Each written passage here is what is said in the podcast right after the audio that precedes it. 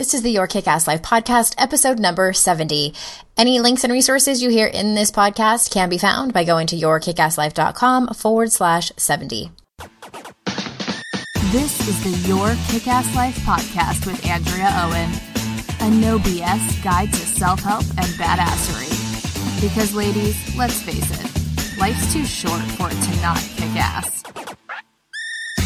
And here's your host the girl who serves it up straight with a side of crazy, Andrea Owen.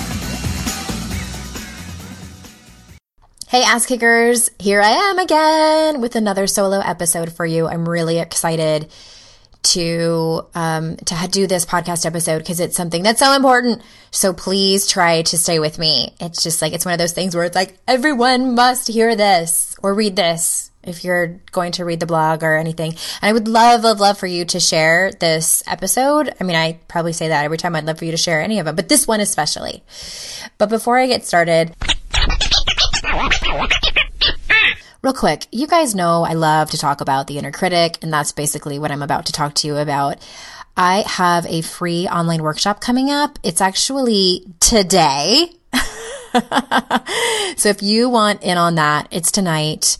Um, depending on when you're listening to this, you might miss it, but you can, you might be able to still get the replay. Just go to yourkickasslife.com forward slash free call and you can get all the goods there. This is something that I, that I do, um, decently often. It's all about, it's my three most effective ways to manage your inner critic. It's one of my favorite topics to teach on. I would love to see you there. Yourkickasslife.com forward slash free call.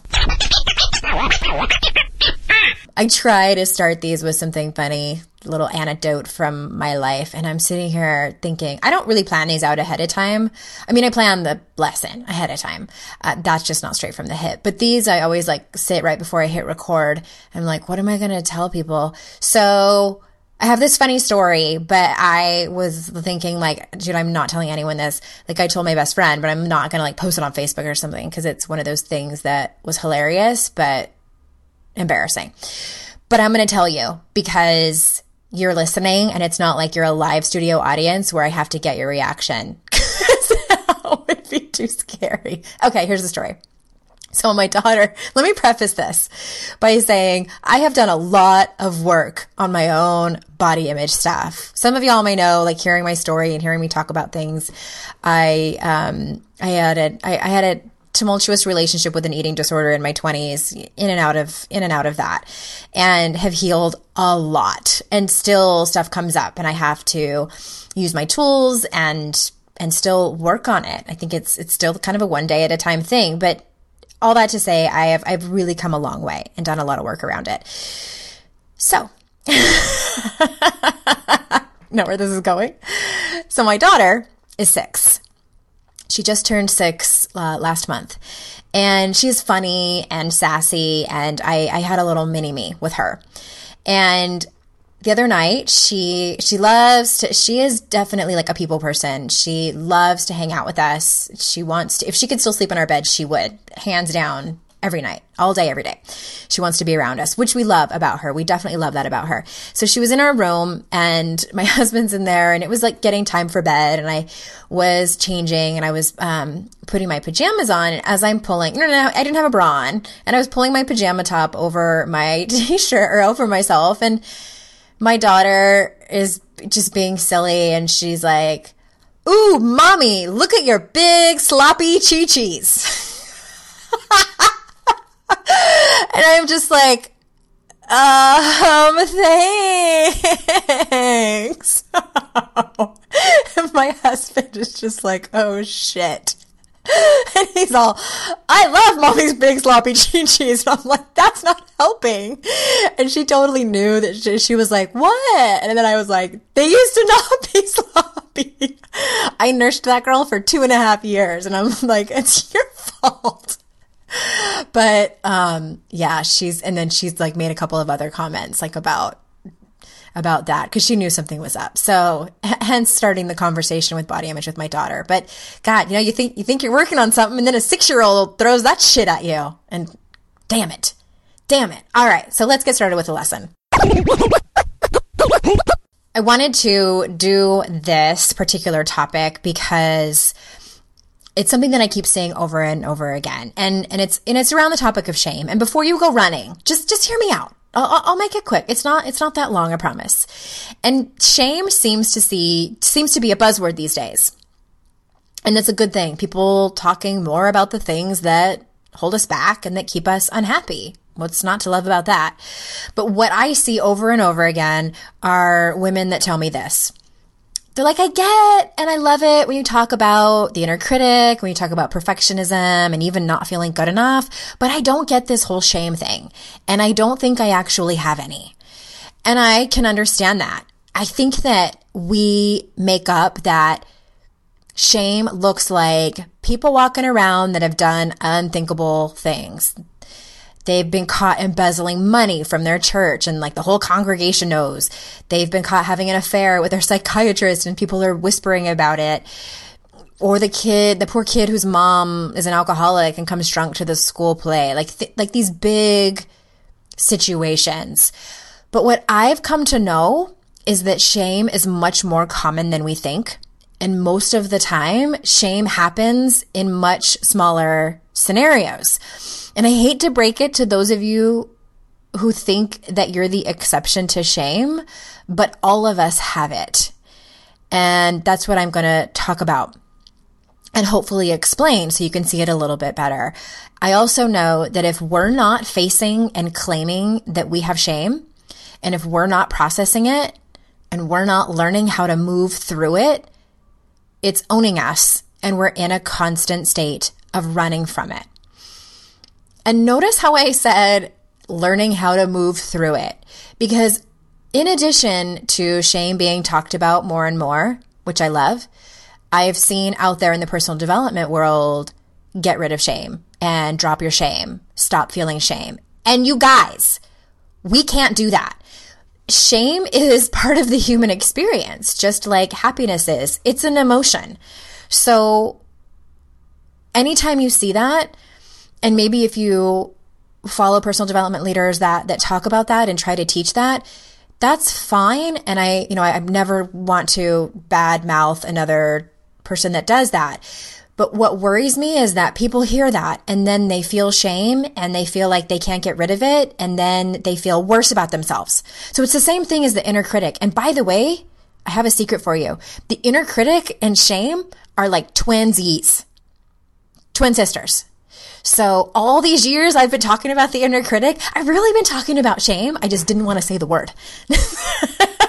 Cause it's scary. People like, no, I don't want to, I don't want to learn about that, Andrea. Thanks. I will follow someone else. But it really is kind of the same thing. It's very, very, they, they overlap a lot. So let's back up and go back to basics.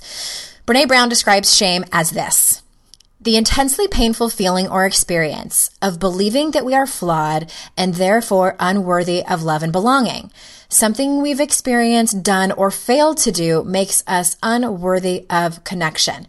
That's a great definition. And you, you all know I love me some Brene Brown. I love her. I call her my fairy godmother.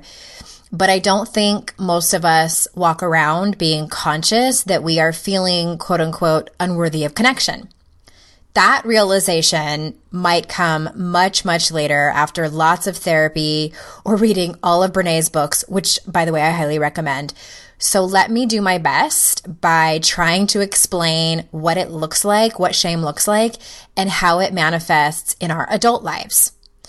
I'll give you an example of two scenarios that I remember from my own middle school experience. The Big Sloppy Chi-Chis is not one of the That was more funny and embarrassing. That was not shame. But I'm about to give you two examples from middle school. God, here we go. Seventh grade. I was struggling in math and it was the first time I had I had really started to struggle in a subject where math really started to get hard for me. And my math teacher at the time gave us weekly tests every Friday. And if you got a D or an F, you got a tag on your test, which was basically a half sheet of paper stapled on the top of your test that your parents had to sign. And anyone listening to this that went to Meadowbrook Middle School, in the 1980s might remember this. I'm not going to say the teacher's name. My math teacher handed out all the tagged tests very last. They were at the bottom of the pile he was handing out. So everyone in class knew who was getting one. They knew who was getting a D or an F on their test. So it was bad enough struggling in a subject when I was really actually trying. I wasn't, you know, a juvenile delinquent who was skipping school and not studying. But also everyone knew that I was failing tests that made me feel like a failure and it made me feel like I was stupid. That was shame. So, another example is eighth grade graduation day. I wore a really pretty dress that my mom and I had gone shopping for. And it was the first time even that I could remember that, you know, I, I, didn't go to school dances or anything. I was not like that kid. So it was like the first time that we had bought something really beautiful and, and had gone shopping together for it. And I also got to borrow her, her beautiful gray and white cardigan sweater and it was like this like really fuzzy angora thing and it also had shoulder pads and the whole sweater itself was was way too big for me but it was 1989 so it was perfect. And my parents dropped me off in the front of the school and went to go park for the for the 8th grade graduation ceremony. And two of the popular girls and again I was not one of the popular girls at school they saw me get out of the car. And one said to the other one Oh my God, what is she wearing? And they both burst into hysterical laughter. And I had felt pretty and confident that morning. And after I heard that, I felt ridiculous and horrible. And that was shame. And I cannot believe I'm getting that feeling in my throat uh, because shame is, is you know, Brene calls it a full contact emotion and, and it is. And these seemingly small scenarios are not uncommon. We've all had these. And that was just two examples of, of the many that I've had. And anyone who's been in middle school has stories like mine. Maybe it was in your family. Maybe it was even with your friends or at school growing up, like my two examples. And as adults, it can be in our partnerships. It can be things that happen at work. It can even sometimes still be in our adult friendships and still with our families. And the thing that all shame stories have in common is this. Number one, they always feel like shit. Really, really horrible. There's no other emotion like it. Again, Brene calls shame a full contact emotion. We have a physiological response to shame. For me, um, I'll get depends on how intense it is, but I'll get a full body flush, my armpits tingle, and a lot of times, um, time stands still and I get like tunnel vision. I mean, geez, that is like, it's a full physiological response. The other thing that shame stories all have in common is that we decide that it's so horrible that we never, ever, ever want to feel that again, ever. We will do all things possible to avoid feeling that again because it's so bad and horrible. Those two scenarios, those examples happened to me more than 25 years ago. And I remember those feelings like it was yesterday. I even remember the names of the people involved. Those seemingly small incidents embedded themselves inside of me and started to shape not so much who I was, but definitely as I look back and connect the dots, they definitely shaped how I started to behave. So what I see happen is that we go through life trying our best to avoid shame at all costs. And this is where perfectionism is born, people pleasing, blaming, lashing out, numbing out, isolating and avoiding, trying to control, and overachieving. Those are the most common behaviors I see with my people, you listening, my ass kickers, my clients, the people that come to my classes, the people that read my blog, listen to my podcast, all y'all. Why do I know this? Because I just named my to do list. no, because these are the, all the same behaviors that I've struggled with, and these are the, also the same behaviors that Brene mentions in in all of her books. Over all of her four books, she names those plus more. So if you're participating regularly in any or all of those behaviors, guess who's driving the bus? Shame. Brene tells us uh, uh, that if we're not claiming shame, shame is claiming us. And this is what that means. If we think we don't have any or not much, we're probably, if not, like I can guarantee, we're probably in a state of constantly running from it. So now that I just dropped a bomb on you and you're like, oh my God, now what? Shit, I have shame. Okay. maybe you're reacting like that, maybe you're not. I make up that you are. But what I want you to do first is to think about the behaviors that you engage in that I mentioned before. Let me name them quickly again. Perfectionism, people pleasing, blaming, lashing out, numbing, isolating and avoiding, control, and overachieving. There's a few more, but those are the most common ones that I see the things that you do, those are the things that you do that you wear as protection. Or should I say the things you do that make you feel protected because they don't really protect us at all. There's no condoms for shame. There's no we can't protect ourselves from shame. It's it's part of the human experience, but we try. We try really really hard to run from it by doing all of those things. Because when we're engaging in perfectionism and people pleasing and numbing, etc., we're not actually creating a solution to the problem. We're at best slapping a temporary and crappy band-aid on a wound that really needs more attention. And that attention looks like this. There's uh, three things. And believe me, like I'm wrapping this up like quickly. And this is like a long time of, uh, of working on it and, and practicing a new way of being. So the first thing is massive awareness on the behaviors you're engaging in that aren't in alignment with who you really want to be. Because I know you don't want to be doing the people pleasing party dance. I know that you want to connect with people and have meaningful relationships instead of hide out when things get tough and not reach out to anyone for help. I know you want to do your best instead of kill yourself with perfectionism or paralyze yourself and not do anything because it's not going to be perfect and so on. So again, it's massive awareness on the behaviors that you're engaging in. The second thing is to know your values like you know how you like your coffee. I want you to know your values that well. And it's all great to know what your values are and name them. And that's usually as far as the exercise goes for people. But what do they actually look like for you?